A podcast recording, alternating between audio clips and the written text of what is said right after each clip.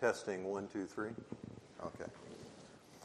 We want to say thank you. We felt like uh, we have been welcomed with open arms and um, just like we're coming back to see old friends. And so thank you. Thank you for that.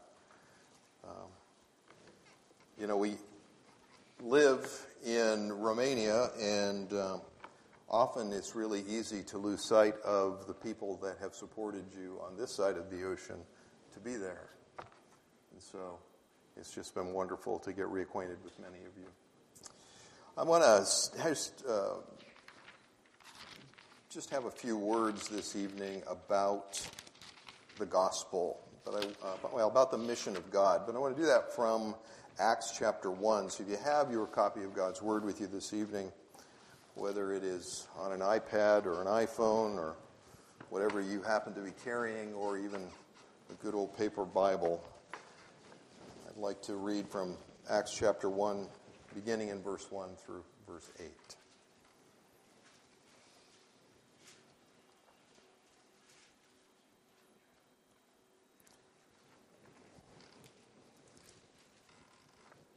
In the first book, O Theophilus, I have dealt with all that Jesus began to do and teach until the day when he was taken up, after he had given commands through the Holy Spirit to the apostles whom he had chosen.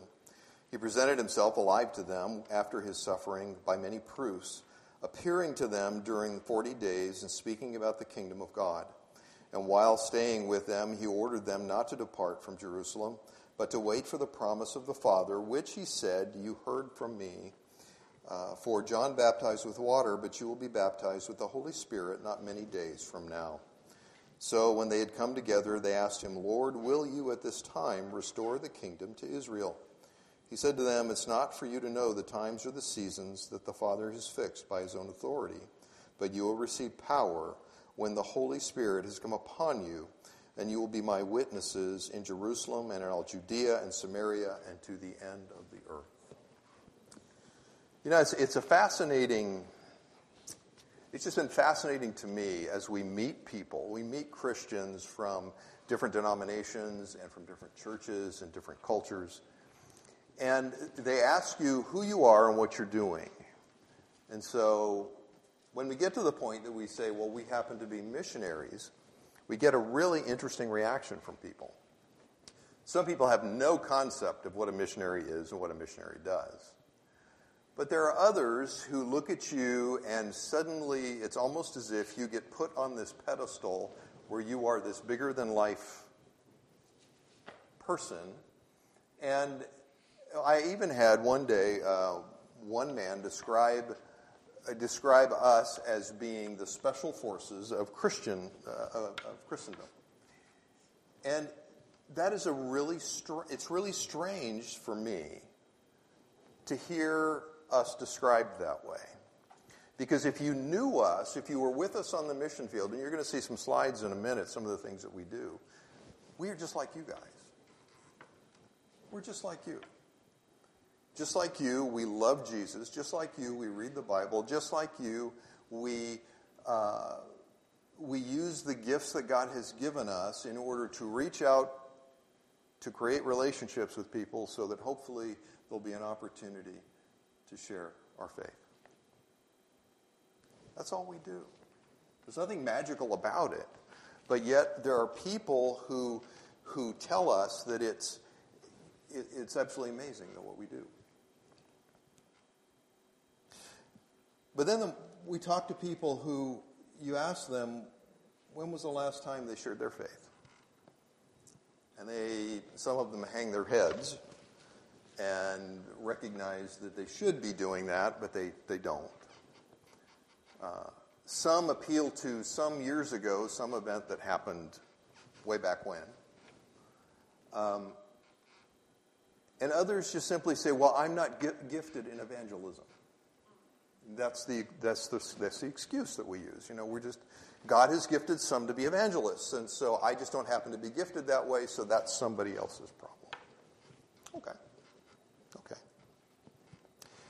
But then the more you talk to people, the more that you see that many of them have got this wrong understanding of the mission of God.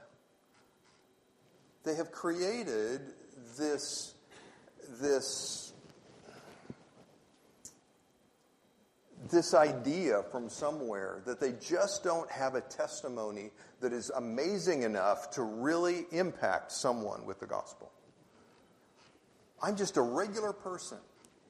I don't have any amazing testimony. There's, I, I, I wasn't a dirty, rotten drunk in a gutter, and, and, and God changed me so, so drastically.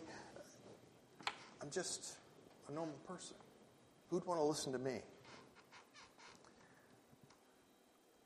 And because of that, this evening, as an introduction to what we're going to share, I want to just share some thoughts from this passage because I think Luke has it right.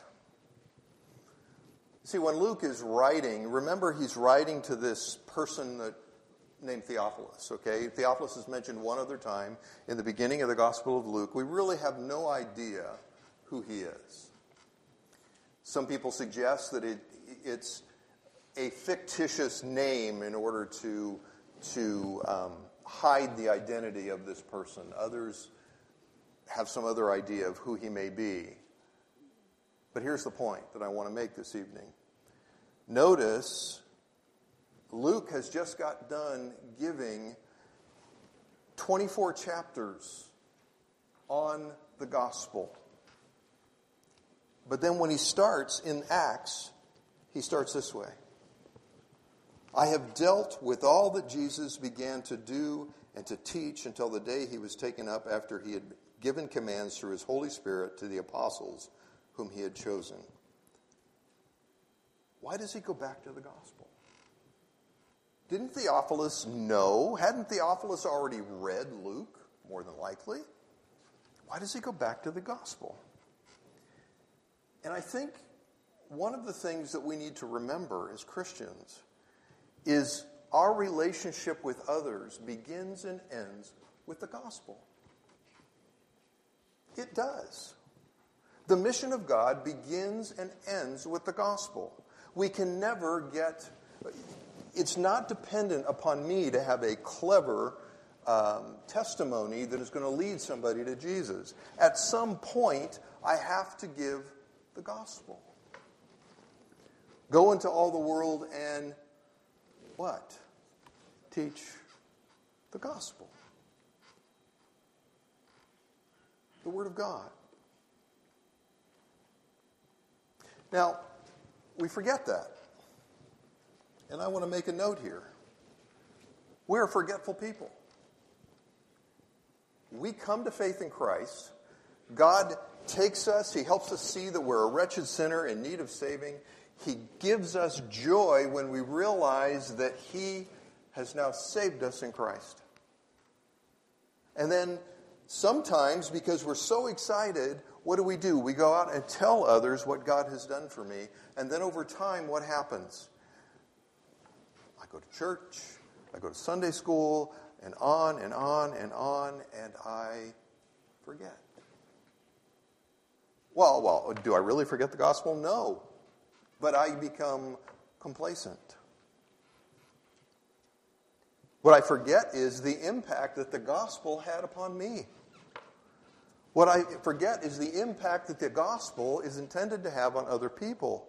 It is foolishness, but to us who are being saved, it is the power of God. It's the gospel. And so, God doesn't need my help. God doesn't need my clever testimony. I don't need to go out and become a wretched, wretched sinner and in a gutter to be resurrected again to, to saving life to have a testimony. The testimony of Christ is here in the Word of God. And we forget that. We are called to make disciples, we are called to mature disciples. Now, lest you think that it's uh, only us that have a problem with forgetfulness, we just need to go back to the Old Testament. And we see over and over and over again where Jesus or God says, remind them of. Fourth chapter of Deuteronomy, verse 9, remind them of my statutes.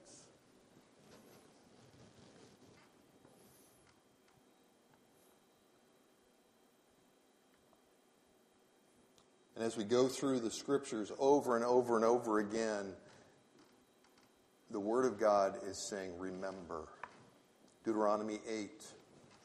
When you have all of these things that you didn't, that you didn't build for yourself, when, when I turn all of this over to you, be careful because you're going to forget.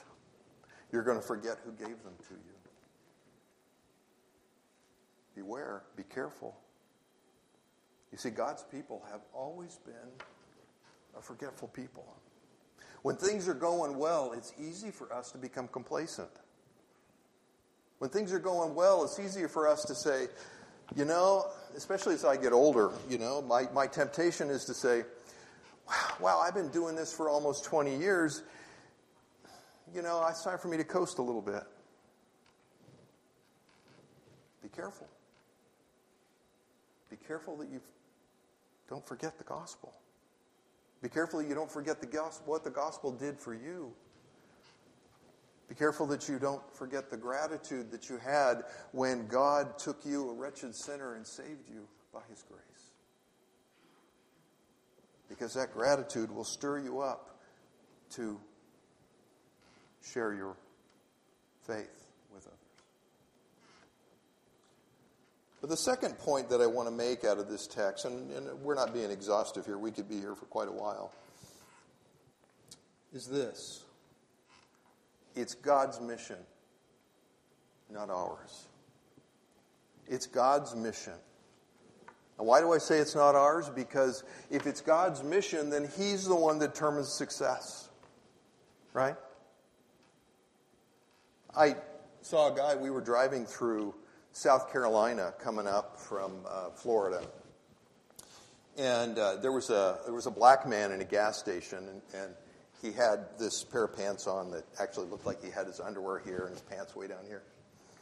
And, uh, and he, was, he walked out to his car, beautiful car, uh, and he's, he's uh, polishing his car, you know.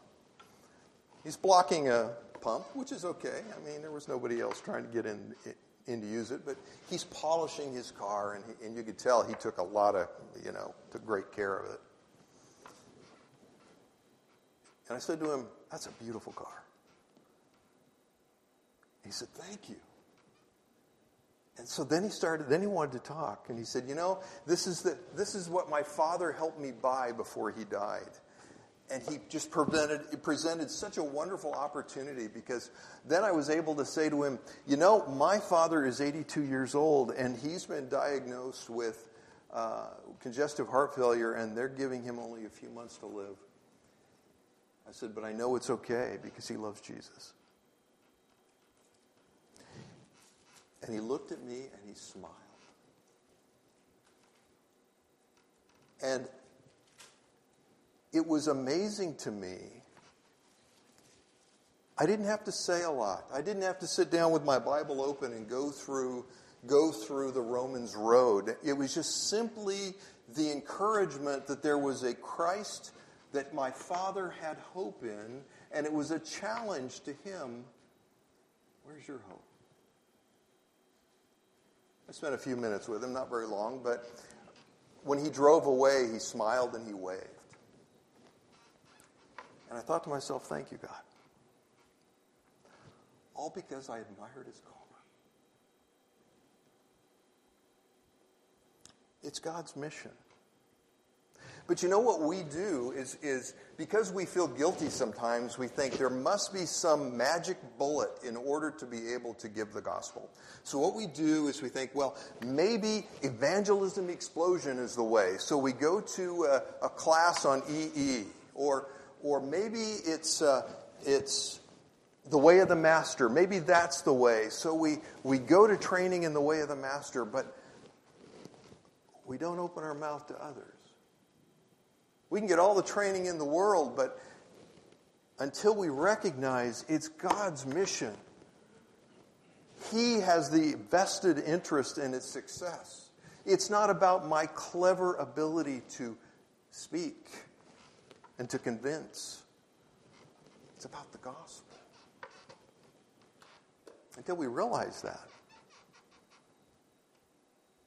we're always going to feel this, this heavy responsibility to be perfect.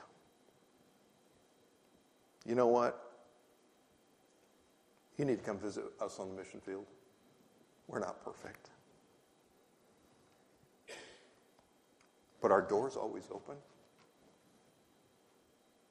And we're always seeking to build relationships with people that the Lord might open a door for us to share Christ. But we trust that it's God's mission. And whether we have success or not, that's in His, his hands. The third point that I want to make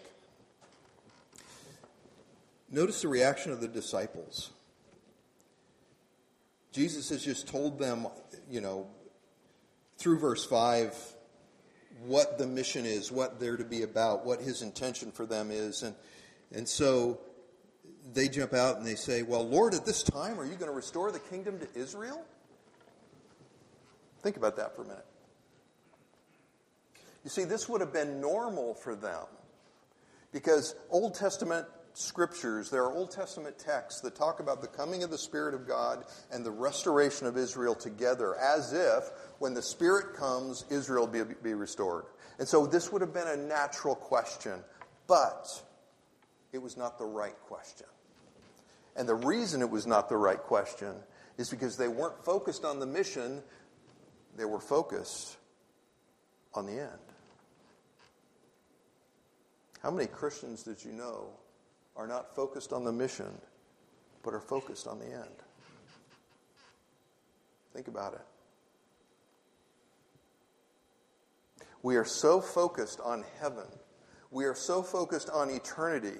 We are so focused on what will be that it interferes with our daily mission that has been given to us by God.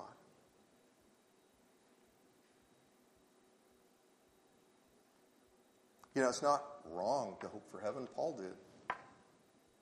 Just read Philippians 1. Paul thought it was better to go into, that it would be wonderful to go and be with God, but he says, you know, it's better for you that I stay. So I know I'm going to stay.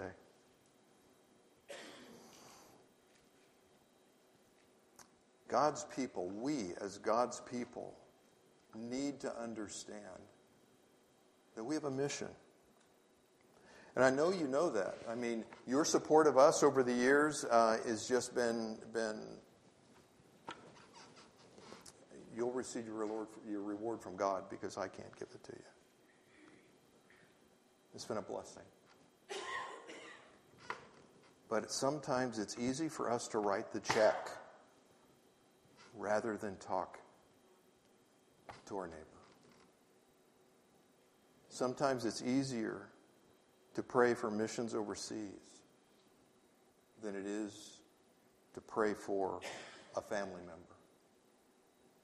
Oh, so and so will never respond. He'll never hear. He never wants to hear. Well, you know what? That's not your business or my business, is it? That's God's business because it's God's mission.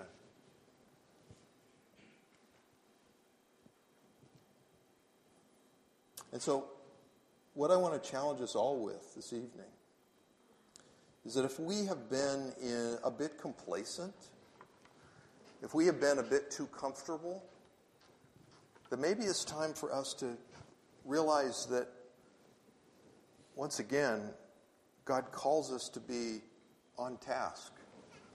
We're alive, our heart is beating, we're breathing, we're still on mission. I shared with somebody earlier that uh, there's a guy that's been doing our finances for us, and he says, You're not putting enough away for retirement. You're not putting enough away for retirement. And then I shared with Monica, Well, the last time I saw Moses retired was when God took him. So I don't know what's going to happen with us. Sure, we need to be wise, but our focus needs to be the mission of God. Our focus needs to be the gospel. what opportunities does God have for you? What, is, what opportunities God have for us when we leave here and head north and maybe stop at a gas station? Who knows? But am I paying attention? Am I trusting that uh, because it's God's mission, He determines success, not me? And then, as I live, as I, as I go, wherever I go each day, am I focusing on the mission itself? I'm still breathing, you're still breathing. And we, as God's people, need to be at work, whether it's here or whether it's there.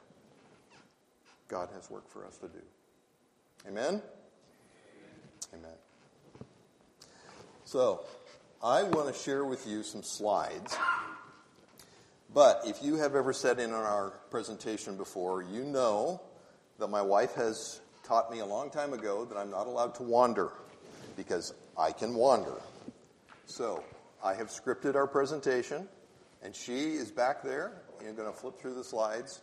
And hopefully, we're going to leave time at the end. But if you have any questions, that uh, we will be happy to uh, answer your questions. In thinking back over the past several years, I'm reminded of how far the Lord has brought us in ministry. There was a time when missions was only a desire, an idea, but today we've been allowed to serve the Lord Christ on the field in Romania for nearly 20 years. We've seen a lot of changes in us and in the country as well. Our return this time was partly motivated by these guys.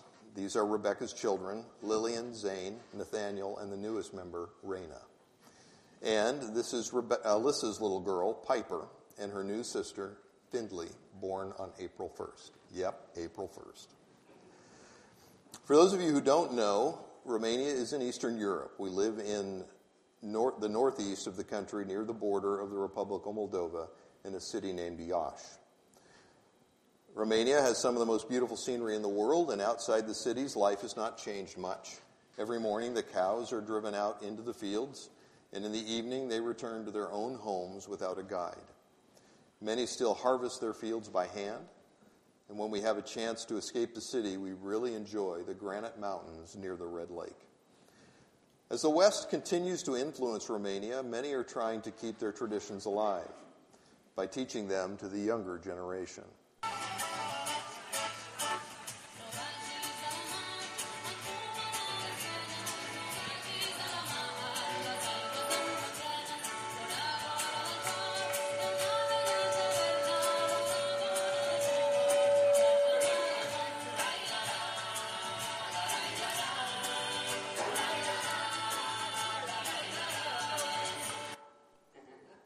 So history abounds all around us with castles and monasteries. My uh, page just went away. Uh, and the food, uh, especially papanași, is worth the trip just to sample. I'm getting a lot of feedback.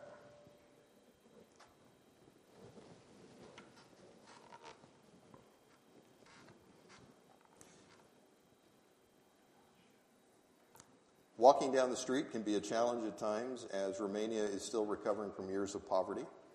Following the fall of communism in 1989, change takes time. English is more common today than when we first arrived, but still a bit tricky for some to learn. We would translate this sign, exit to the city, and even the tech industry has a flair for the dramatic at times. The state religion is Romanian Orthodoxy. These churches are very ornate, decorated with icons and pictures. More than 70% of the people consider themselves Orthodox, with officially less than 7% evangelical. In our city, less than uh, one half of 1% are evangelical Christian. Keep that in mind. That is a local uh, statistic. We left Hunedoara and moved to Iași in 2015, Iași is the second largest city in Romania, second only to the capital of Bucharest. Its main attraction is the many universities that attract students from all over the world. Over 400,000 people live here, with many foreign companies coming to start new businesses every year. Iași is also a historical and cultural center that attracts visitors from all over the world. Its medical school and many of its other universities teach in Romanian, French, and English. Early in 2016, I was asked to co pastor Ecclesia International Church in Iași alongside Pastor Paul Schneider on the left. Our little church is there to meet the needs of the English speaking population. At one time, our congregation were mostly single students, but God has begun to bring us families in recent years. We love our little congregation that is constantly changing as each year new students come and other students graduate. It's wonderful to see our young people stepping up to serve the body. We're grateful to God for what He is doing and how He is using us. We are not only watching people come to faith, but learn to love the Word of God also. Whether it's a college student from Morocco or an airline pilot from Italy, God is working. Our pilot Francesco said to me once, I know why God has brought us to Iași to teach us.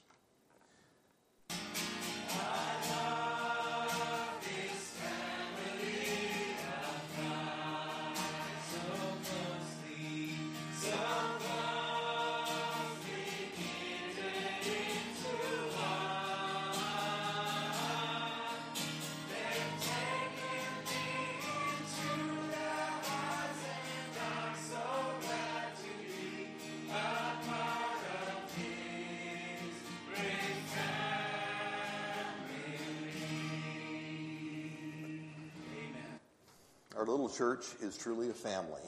Some of the students even call us mom and dad. Monica began and continues to coordinate our kids program and trains others to do the same. Having children is something new, but it has become a real blessing for the church. We use holidays like American Thanksgivings to attract unbelievers to spend time with us. This past year, Thanksgiving, this past Thanksgiving, we encouraged our young people to invite their unbelieving friends Monica did a lot of cooking. Her sewing skills came in handy too, especially for Christmas plays. She spends a lot of time passing on her creativity to others. We learned a long time ago that food is an international language that draws people together. Even around the holidays, internationals miss family. So we open our door to meet the need for friendship, doors that often lead to spiritual conversations too. I know it seems like food is an important element in our church, but it's not about the food, it's about spending time together.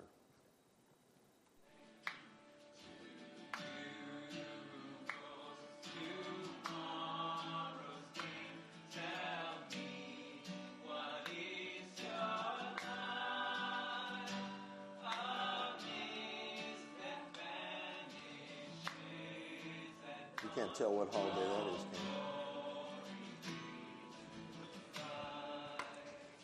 Know, it's about making opportunities for the Word of God and prayer. And uh, yeah, we miss our little family. Every year during exam time, we reach out to the international students with food packets. It's another way we can express the love of Christ to our young people and their friends. Every year, we also celebrate with our graduating students.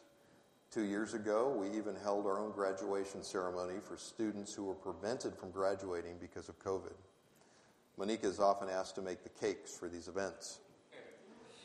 After graduation, most of our young people leave us to do their medical residencies elsewhere.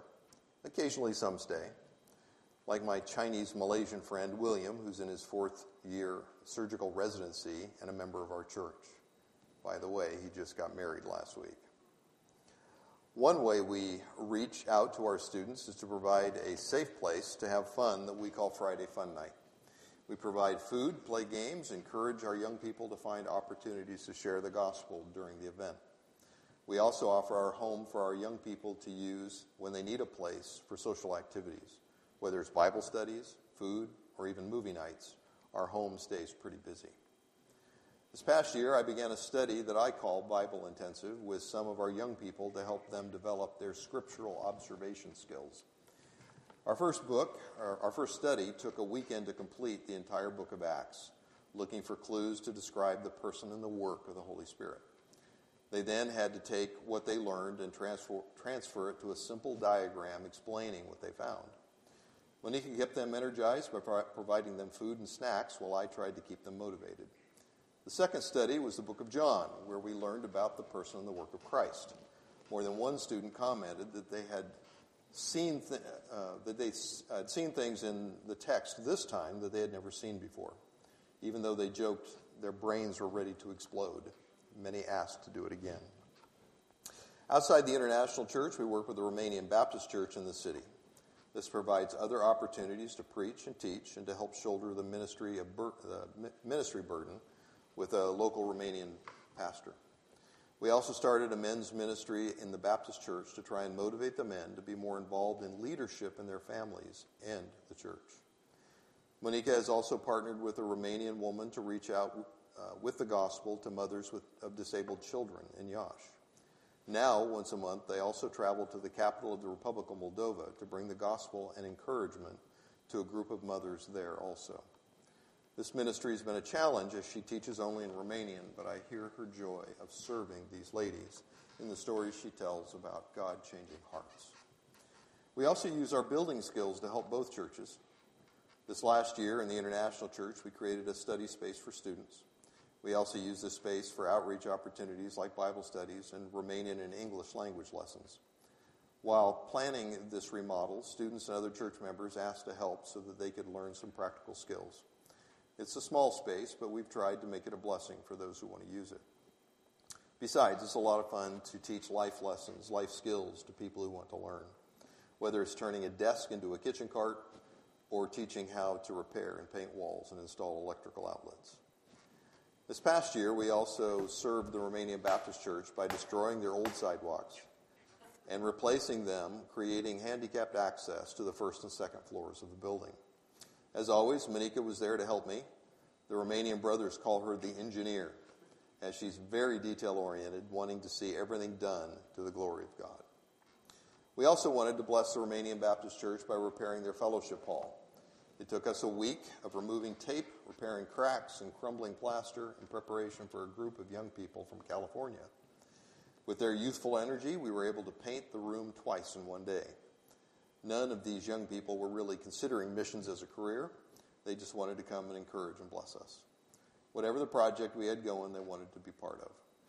In the end, the transformation was amazing, and to this day, the Baptist, uh, Baptist Church has people asking to use this space.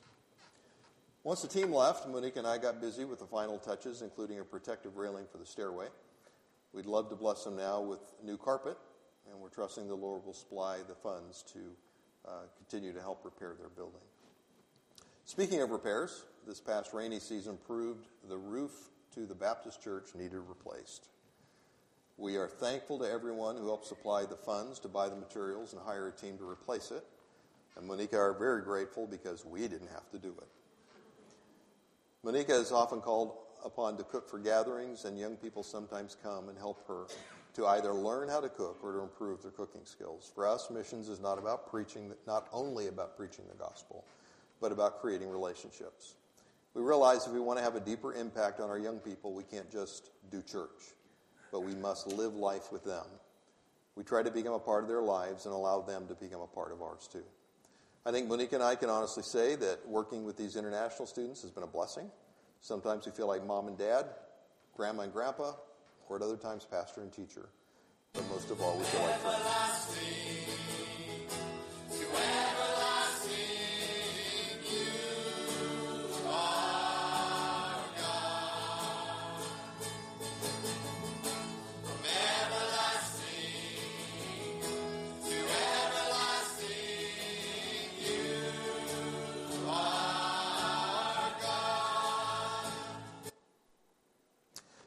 returned to the U.S., uh, I just want to give a little note about Ukraine.